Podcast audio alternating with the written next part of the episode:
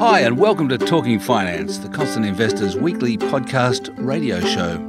Now, one of this week's big topics is superannuation after the Productivity Commission came out with its draft report on how it should be fixed, that is, with more competition. Today, I'm talking to Karen Chester, the Productivity Commissioner who wrote the report, so you can hear directly from her about what she's on about. I also talked to the C E O of the medium-sized super fund of the year, Leanne Turner of M T A A Super. We're also looking into what's going on in Europe with European analyst at Platinum Asset Management, Nik Dvornak, and we discover a new index of companies with employee ownership schemes that's handsomely outperforming the A S X two hundred. But first, Karen Chester of the Productivity Commission. Now, they were asked to investigate Australia's superannuation system and come up with recommendations to make it more efficient and competitive. Now, you'll be aware that I've got some pretty strong views about super myself, but this interview is not about me or an argument. It's about getting a clear explanation from Karen about her ideas. First, what did the government ask the Commission to do? We're halfway through the way of doing a three-stage review of the superannuation system. And this is stage two. Stage one was, how would you go about asking the two trillion dollars question, is the Australian super system competitive and efficient? So setting up the framework. Stage two, which is the one that we're working on at the moment, I like to think of as the top drawer inquiry. If we were to find, when we get to stage three, that the current superannuation system is not competitive and efficient, and in particular in the default sector, what could you do to improve its competitiveness? So the terms of reference asked us to come up with new workable ways to inject healthy competition um, into the default market and to improve uh, outcomes for members. So that's the current inquiry. And then stage three, which will commence in the latter half of this year, once MySuper's fully rolled out, we'll be actually doing what I call the Full Monty Review, assessing the competitiveness and efficiency of the super system. And it's at that stage that we will assess the current default arrangements. At the moment, we're just coming up with some workable alternative new options as how you could allocate default. So when we get to stage three, we'll review the overall competitiveness and efficiency. We'll look at the current default arrangements in a similar way to we've assessed the relative merits of the, the four new options we've identified. And then we can integrate the work of stage two when we get to stage three. So you haven't yet made a kind of determination as to whether the default system as it currently is actually works? So we haven't done a comprehensive review yet of the current default arrangements. We'll be doing that in stage three. The reason we were prompted to do stage two early was for two reasons. Firstly, David Murray, when he did the financial system inquiry, formed a view. It was a preliminary view that there was um, a distinct lack of competition or competitive dynamic or tension in the default sector. He, f- he felt that there was competitive tension in the choice sector because of S M S F. Self-managed super funds, but he he um, he formed an initial view that there was an absence of that competitive dynamic in the default sector for two reasons: the way the current default arrangements work, but secondly, when he looked at what's called the operational efficiency of the system, that is fees and costs, where he benchmarked them internationally and found that they were much higher. So that's why we're looking at what might be some new workable ways of injecting that healthy competition into the default sector at this stage. So that we've done all that preliminary work, and if we need to, we'll then draw upon it in stage three. You've got what you call a baseline point or reference point of no default. Can you explain what you mean by baseline? Does that mean that you think there should be no default? So our baseline of no default was us looking to get a simple and objective baseline against which to compare other default models. And the reason being is we're, we're twenty-five years down the track from when superannuation, compulsory superannuation, was introduced across all working Australians. And at that time, there was a view that default was needed. And indeed, in our current draft report, we, we recognise that need. But it's important, given we're twenty-five years down the track and we're dealing with a very different modern um, workforce, that we kind of go back to basics and say, what would be the problems in today's labour market or today's workforce if we didn't have default? And then that's the best benchmark against which to assess the new options. So we say in our report that because of um, you know complexity, cognitive biases, and compulsion, the three C's of superannuation, you would you would more more than likely need some form of default arrangement. But we're trying to come up with new modern day ways of coming up with better default arrangements um, against the benchmark of no defaults. So instead of it being current systems better than than your new workable options, it's allowed us to go back to basics and say, what are the problems of no default and which model, which option is best at addressing those problems? And so that's how we've assessed um, the, the four options that we've identified against the baseline. And we'll do the same in stage three when we look at the current default arrangements. We'll use exactly the same framework of analysis, Alan. We'll compare the current default arrangements to a baseline of no default and then against the assessment criteria, and with a view to an overall sense of the competitiveness and efficiency of the system.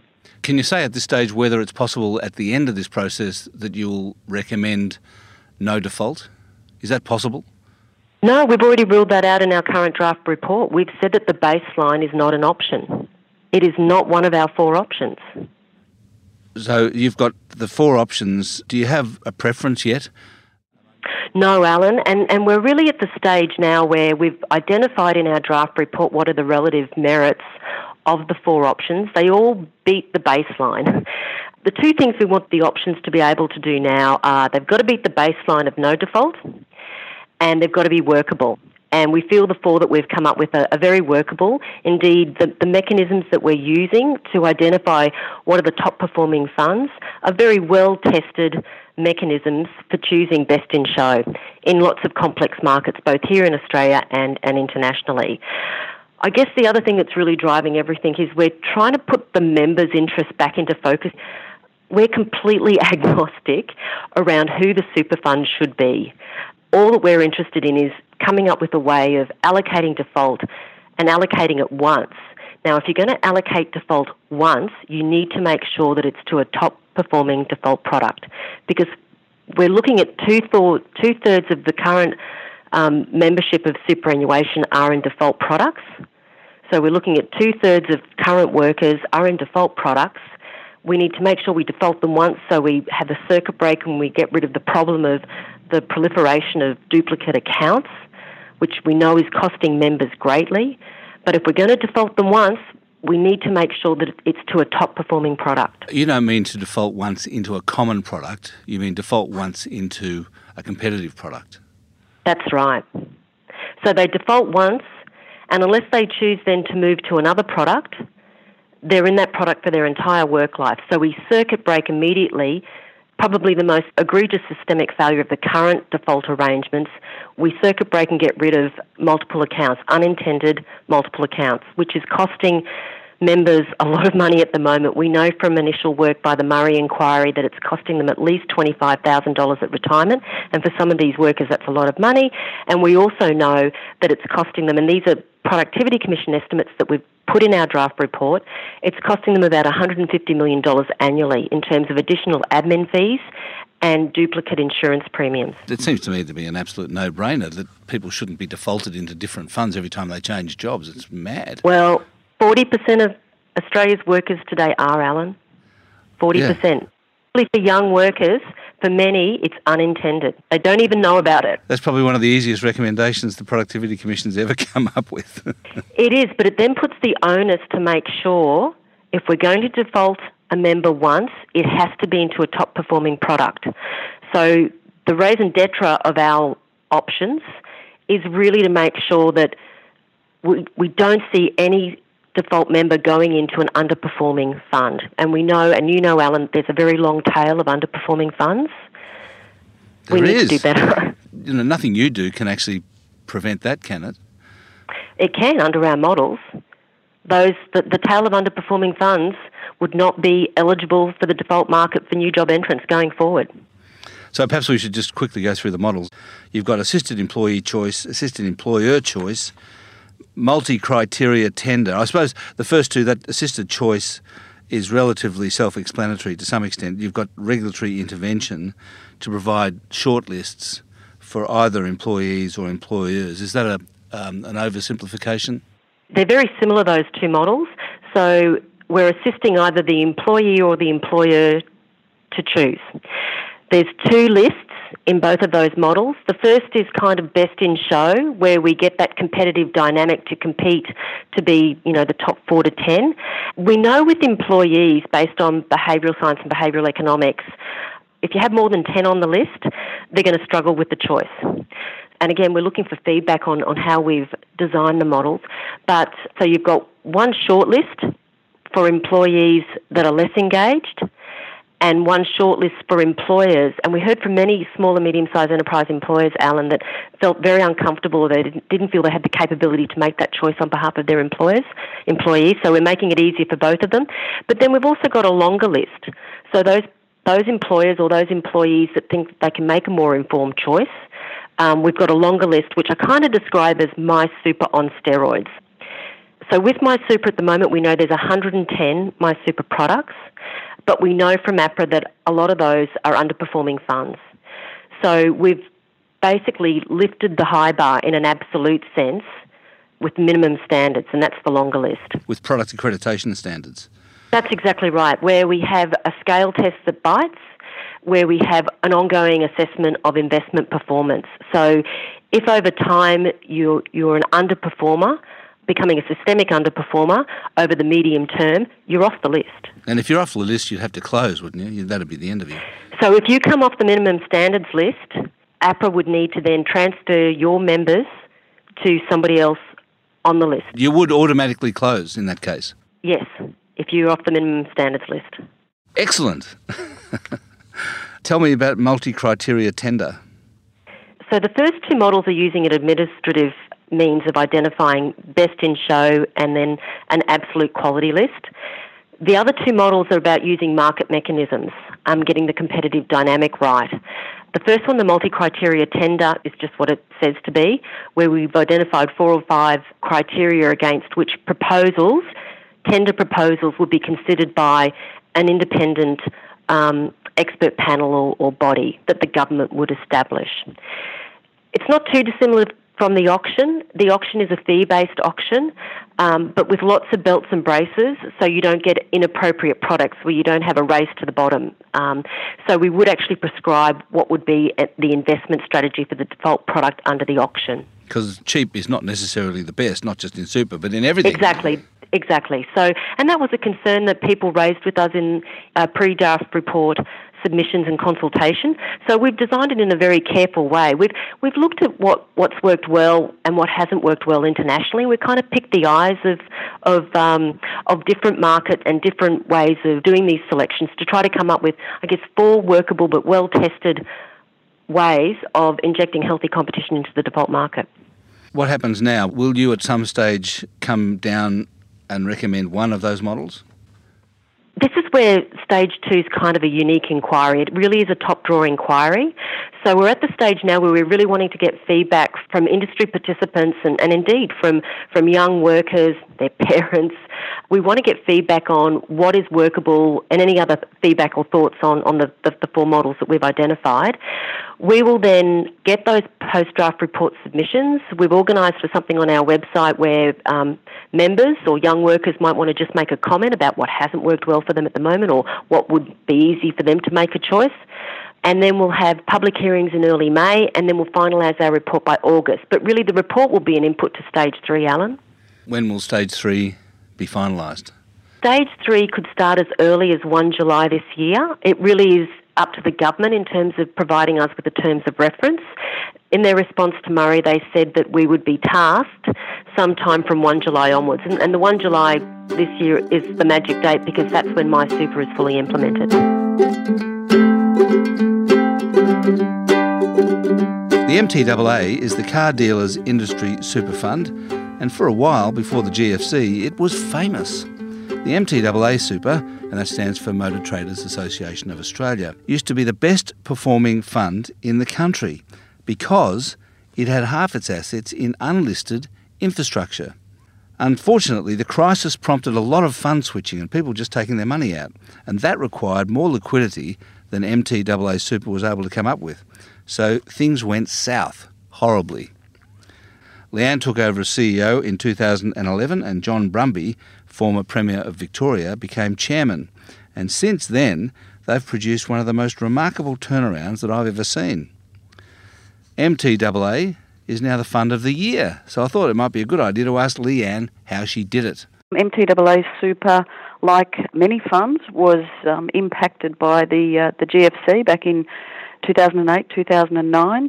We've always had a desire uh, to invest in um, unlisted assets. We believe um, that we believe in an illiquidity premium, and it's a great diversifier for uh, the volatility in listed markets. Prior to the G F C, uh, we probably had an allocation of around about forty-eight percent to um, unlisted assets, including infrastructure and property and the like. Many of those assets, be, simply because of the size of the fund and the success of the fund earlier, was probably still is a little bit today. It's very hard to find good quality assets in um, Australia. I remember back before the G F C, M T A A had one of the best performances of all the super funds because of its unlisted assets. You're absolutely right, Alan. We did, um, and as I say, that success also led to a, a lot of money coming into the fund. But, uh, you know, we have a G F C, we have some, um, as I say, significant assets overseas. There's currency implications, of course, with that, and we were impacted as a result of that. So um, if we fast forward uh, into two thousand eleven, also during that time, I should say, our chairman at the time, Doctor Alan Hawke, had to leave, move on. He was unwell, and uh, we sought a new chair, um, and as as history will show, um, we were very, very proud to be able to um, have John Brumby join us. John and I then set about righting the ship, if I can put it that way, in terms of um, some governance changes. So we, we made uh, uh, changes to our board. We, in fact, adopted the three by three by three model. So we, uh, we, we always had one independent. Our chair has always been independent. Um, that's been there um, since the, the fund started. But we um, added another two independents to the process, so change that governance structure. Over that period, you reduced the allocation to illiquid unlisted investments from forty-eight, what, down to thirty now. Was that a difficult process? It wasn't necessarily a difficult process, but it's a process, obviously, that's going to take time. It involved, uh, obviously, um, it involves selling off some assets, and that has to be done appropriately so that you're not fire-sailing um, anything and hurting uh, members' outcomes. So it, it's got to be a very considered and a very patient um, process so that you can still get good returns out of that. Can you give us a bit of a picture of what your unlisted assets consist of at the moment? Because under Delaney, the, the M T A A owned a lot of airports, those sort of infrastructure assets. Did you hang on to them? We're still um, an investor in Sydney uh, Airport, but we converted through opportunity. Um, a lot of that investment is now, it's, it's listed, so it's in the listed share space, but is still a sizable portion. So we include that, um, if you like, in our um, in our alternatives for, for measurement purposes. Uh, otherwise, if it was part of our Australian equities portfolio, you, you'd, you'd skew your return there. So, so we're still a, an investor in Sydney Airport. Um, we have Brisbane Airport. We've had Brisbane Airport for quite some time. Uh, we've got Flinders Ports in um, in South Australia, which is also an excellent asset. In terms of your portfolio generally, that's the unlisted part, around about thirty percent. What about the rest of your investments? Clearly in the in the listed space, Australian equities and um, and overseas equities, with um, and, and, and cash are the usual sorts of things. So this is our, our MySuper option. So that portfolio is actually made up of, so we've got about nine percent in cash, three percent Australian fixed interest, six percent overseas fixed interest, twenty-four point five percent of Australian equities, twenty-seven point five percent of international equities. Um, and then, uh, as I say, our um, our, over, our unlisted uh, assets made up of infrastructure, property, alternatives credit and private equity. So what's been your overall performance over the past year or two? Last year, our uh, My Auto Super option um, returned uh, five point five three percent, uh, which was uh, we were we were very pleased with that. That was a top quartile return. Interestingly, um, our newest option, which is uh, and uh, well, it's actually called the Income Focused option, was our best performer at uh, I think it was six point nine percent. We're seeing some suggestions for change in superannuation now. Do you have any views about how the superannuation should change? Well, there's certainly a lot of change going on, Alan, that's for, that's for sure. Uh, gosh, you know, I've, I've been working in the industry for a long time, and um, I think the amount of change that uh, that has been going on and what we're going to continue to see has been quite unprecedented. Where do I think it should go? The change that we need to see really needs to bring about some stability. So superannuation, as we all know, is, is a long-term investment. Um, that's why funds, and particularly industry funds like ours, have invested overseas, because you need to take the time with those um, alternative assets. They need to be given time to generate those returns. And what we're seeing, I guess, with change that's happening is that that long-term investment is now very much impacted by short-term outcomes, for example, investment choice. Now, I'm not saying that's a bad thing at all, um, and wouldn't wouldn't it be fantastic if if every Australian was completely and utterly engaged with their super and and and making uh, well-informed decisions? The reality is, of course, that's that's not the case, um, and many many many Australians are completely disengaged and go for a default product only. And I think part of that, part of that inertia, is really because, and particularly with young people, is because there has been constant change. What would you think about the removal of default? Philosophically, Alan, it'd be terrific if we were in that in that position, as I say, where people could make a well-informed decision and choose a fund because they had looked at it and really decided that's where they needed needed to go. So philosophically, wouldn't it be great if we didn't need to have defaults? People have to choose a bank to have their sal- their, their salary uh, paid into, but there is an awful lot of choice out there at the moment um, in terms of number of, of funds. But if we come back to the fact that people aren't engaged, then a default model perhaps has to be there. One of the options is talking about one default. And to a certain extent, again, philosophically, you look at that and you go, well, that makes a lot of sense, given that many people have multiple accounts. Employee Ownership Australia has created an index of companies that have a high degree of employee ownership, obviously with the aim of promoting it. But it turns out these companies outperform the main index pretty well, so they are definitely worth investing in. Angela Perry of Employee Ownership Australia fills me in on it. The employee-owned companies outperformed their peers in the A S X two hundred by seventeen percent over a five-year period. But I think, as interestingly as that, there are something called in environmental social factors that companies and investors look at, and effectively they also outperformed well, three out of five of those factors as well. What do you mean by that? So, for example, equal opportunity was twice as likely in employee-owned companies rather than others. They had higher uh, safety ratings, greater job security, and better training and development opportunities for employees. They were uh, sort of nicer companies, in, if I could put it that way, then, as well as being better performing. Absolutely. You better tell us what, how you defined employee-owned companies. What is it? The methodology was that we looked at companies that offered employee ownership to all of their employees, not just their executive group. And then we made sure that those companies that did have employee ownership had at least thirty percent of their employees participating. So that's quite high in comparison to the marketplace, which is around ten percent. And how many of those did you find? There were fifty-two out of the A S X two hundred. And was that outperformance consistent over the five years? It was. So what we did is when we um, showed it to a number of um, quite large investors, they asked us a couple of really interesting questions, which was ensuring that there was outperformance month on month. So what we did is we went back and recut the information and we checked month on month, and fifty-four percent of the companies in that group were outperforming on a month-by-month basis, as well as over the five-year period. So the A S X two hundred is obviously dominated by a few companies, such as the banks, big miners and so on. Was your index dominated by a few companies as well?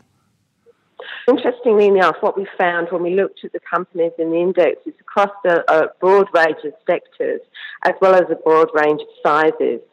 Clearly, the larger banks and some of the larger companies are in there, but there is also some of the small to medium companies that have a strong ethos of employee ownership. I mean, obviously, your conclusion would be that employee ownership is good for a company, that that's something they should do. Absolutely, absolutely.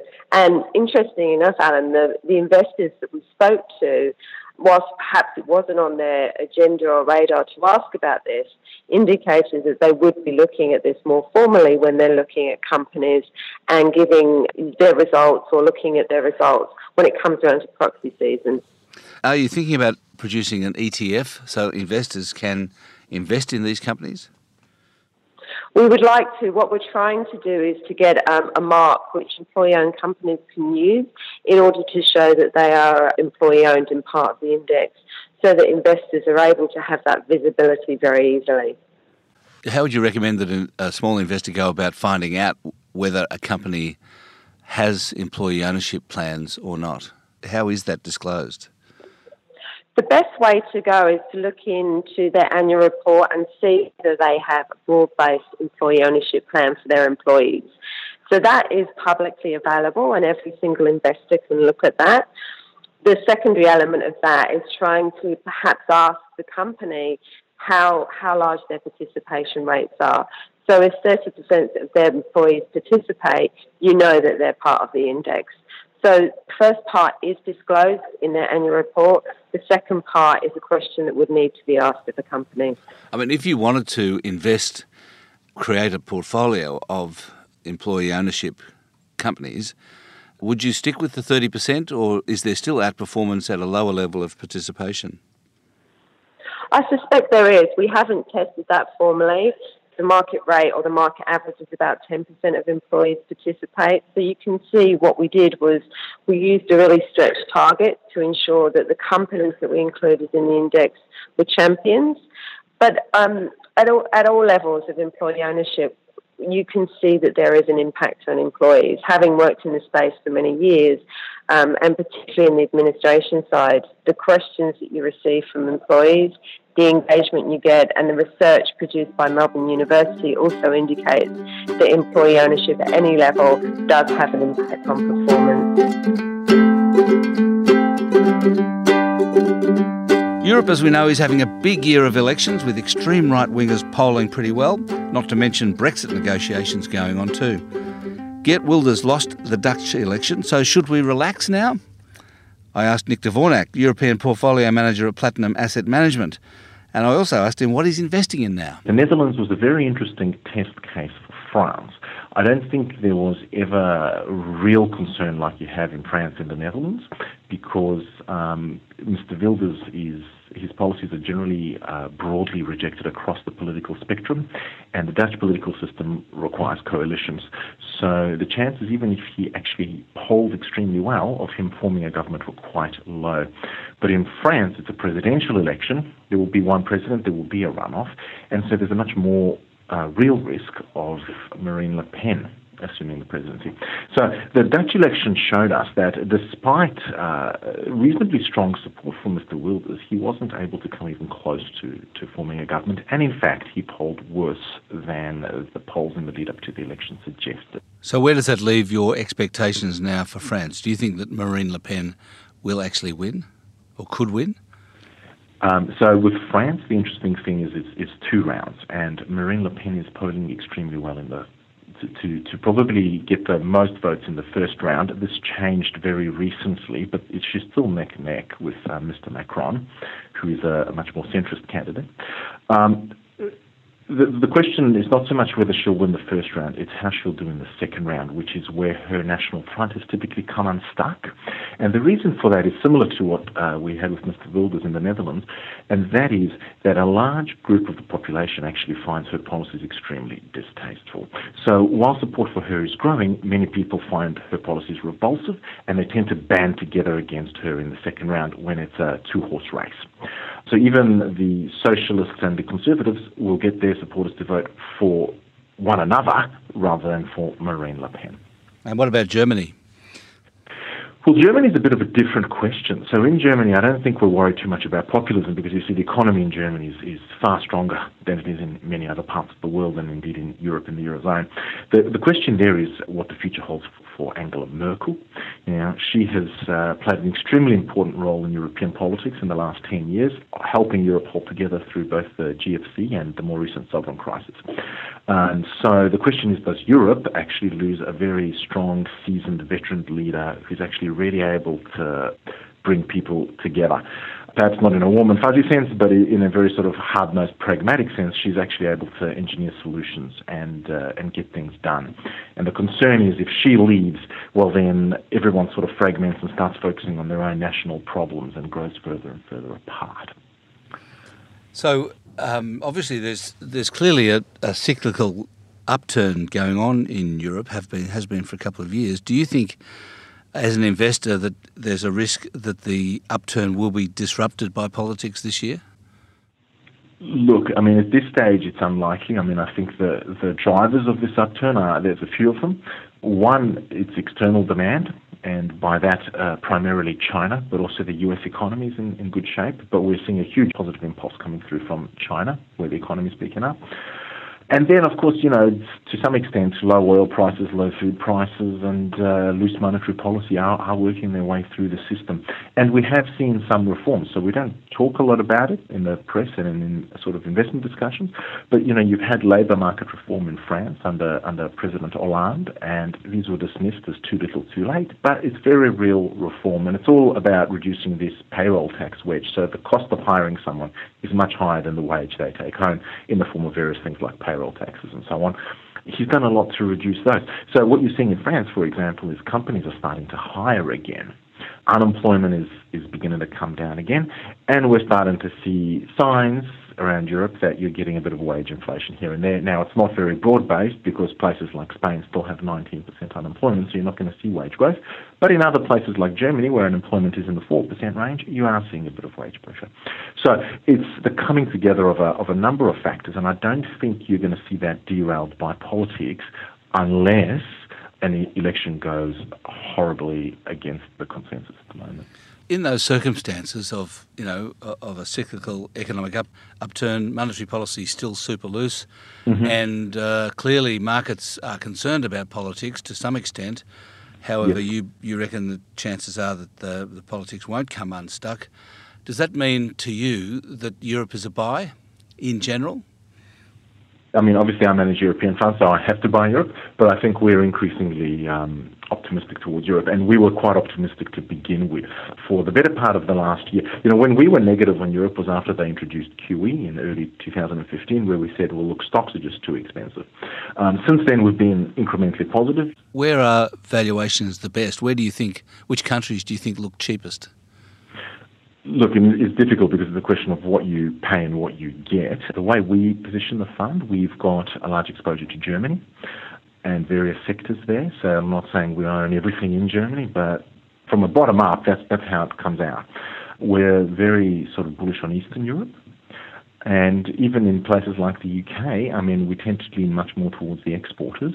But we are finding some value there, and, and not just in the exporters, to be fair. We are finding some domestic value in the U K now as well. When you say Eastern Europe, which countries are we talking about? The big ones you'll know, excluding Poland, so Czech Republic, Slovakia, Hungary primarily. Um, but we're also seeing uh, signs of a reasonably strong economic rebound in Russia. And that's more just a case of things getting less bad and actually starting to improve a little bit against valuations being extremely beaten up. And which sectors do you like the best in Europe? The fund itself is skewed heavily towards financials, primarily banks. And again, you have to be careful because half of our bank positions are actually uh, Eastern European banks, or banks which are primarily exposed to Eastern Europe. So when you think about that, what you're actually saying is, yes, we have a big exposure to banks. Half of that really is an exposure to Eastern Europe, and then the other half is an exposure to Western European banks. And uh, the Eastern European banks we like because we think the economies have been through a huge amount of pain. It's been a good old-fashioned recession where you've had a clean-out and a washout, and you're now starting on a, on a solid foundation and beginning to rebuild. For the Western European banks, we like them because we actually think, look, these things are cyclically beaten up. You've got negative interest rates, and as the economy improves in time, interest rates will go up and the banks will make more money. And secondly, we think that it's actually just a very cheap source of yield. So many of these banks have the potential to pay an eight percent dividend. And if you think about it, the market over a very long period of time has given you eight percent nominal. Well, many of these Western European banks are actually giving you eight percent return real, because remember, inflation is still very close to zero. And that's just the dividend yield. You know, they're not even paying out all their earnings yet, and there's still potential for these businesses to grow. So we think that's actually a very interesting combination. Outside of that, we're finding, you know, many European champions in places like consumer discretionary. So some in the automakers, but especially, for example, in luxury goods. So one of our larger positions is a company called Kering, which um, owns the brand Gucci, as well as the sports brand Puma and uh, Bottega Veneta, amongst others. Would you say that you're better off investing in European banks at the moment than Australian banks? I think that's absolutely the case. But again, you can't just buy any European bank. Which ones do you like? Well, it depends. So we, we've got a whole host, as I mentioned, Eastern European banks. And just to give you a sense for why, I mean, we've we've written about this in our latest quarterly, but for example, if you look at places like Hungary, the economy is very similar to the Australian economy in the early nineties. And, you know, if you remember, Kerry Packer made a fortune, a small fortune, buying a Westpac stock back in, in the early nineties. Um, these banks have been through pretty much what something like Westpac went through in the early nineties. So for us, we can't take you back in time to buy Australian banks in the early nineties, but we can take you to Eastern European European economies today, and we can buy Eastern European banks, which are on similar valuations, have been through a, a similar period of cleaning up their balance sheets, and to an economy which has been through uh, a similar period of A, reform, and, and uh, B, actually going through a, a tough recession, so you can um, set a firm foundation to proceed on. So so that's one example. We own uh, a bank in Italy called uh, Mediobanca and another one called Intesa. And uh, there really the story is, look, you've got competitors that are hamstrung with bad... Everyone will tell you Italian banks have bad loans, and that's true, but they don't all. And the ones that don't are actually in an extremely strong competitive position because they're competing against a whole bunch of banks that are handicapped by bad loans. And that puts them in a good position. They can pay a big dividend, um, they can cut costs, and they can still grow even where the economy is not in particularly good shape.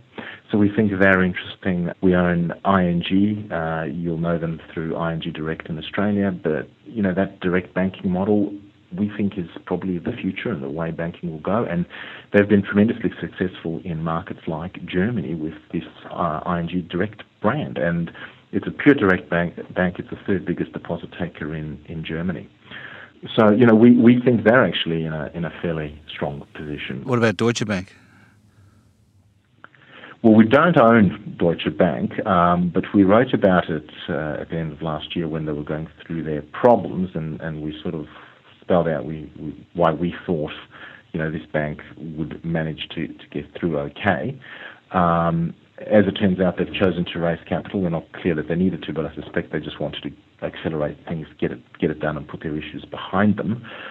Whether you'd buy them now, I, I don't know. I mean, the stock has, has increased seventy percent in probably the last six months. You missed out there.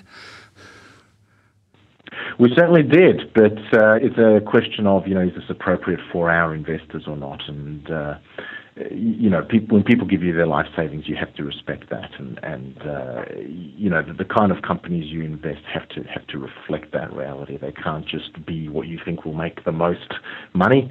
You've got to balance off that risk, risk and reward. And I think over time we've, we've done okay, so hopefully our investors understand. What about Greece? Have you got any money in Greece? Look, the answer is, is no, but it's something we're looking at very closely at the moment. I mean, I, th- I think Greece has really slipped off the radar screen. Uh, you know, we've talked about various political problems in Europe. I mean, Greece has been through it all. Um, they are still part of the euro currency. Now, still part of the European Union, they've had a recession which probably resembles the Great Depression of the nineteen thirties. So this economy's really been through the ringer. Um, they've implemented many of the reforms that have been forced on them uh, by various other European nations. And I think that leaves them actually in a very interesting position going forward. Um, there's huge room for improvement, and like I say, people just aren't interested in Greece at the moment, and, and that's something we pay attention to. When the market's not looking and there's a lot of change going on under the surface, um, that's that's when it's interesting. That's when you can make really good money, and perversely, that's actually when the risks are the lowest.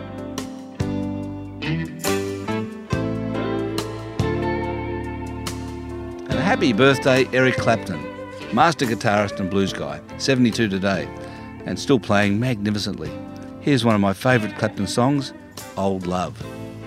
I can feel your body when I'm lying in my bed. Too much confusion going round through my head. So angry, know that the flame still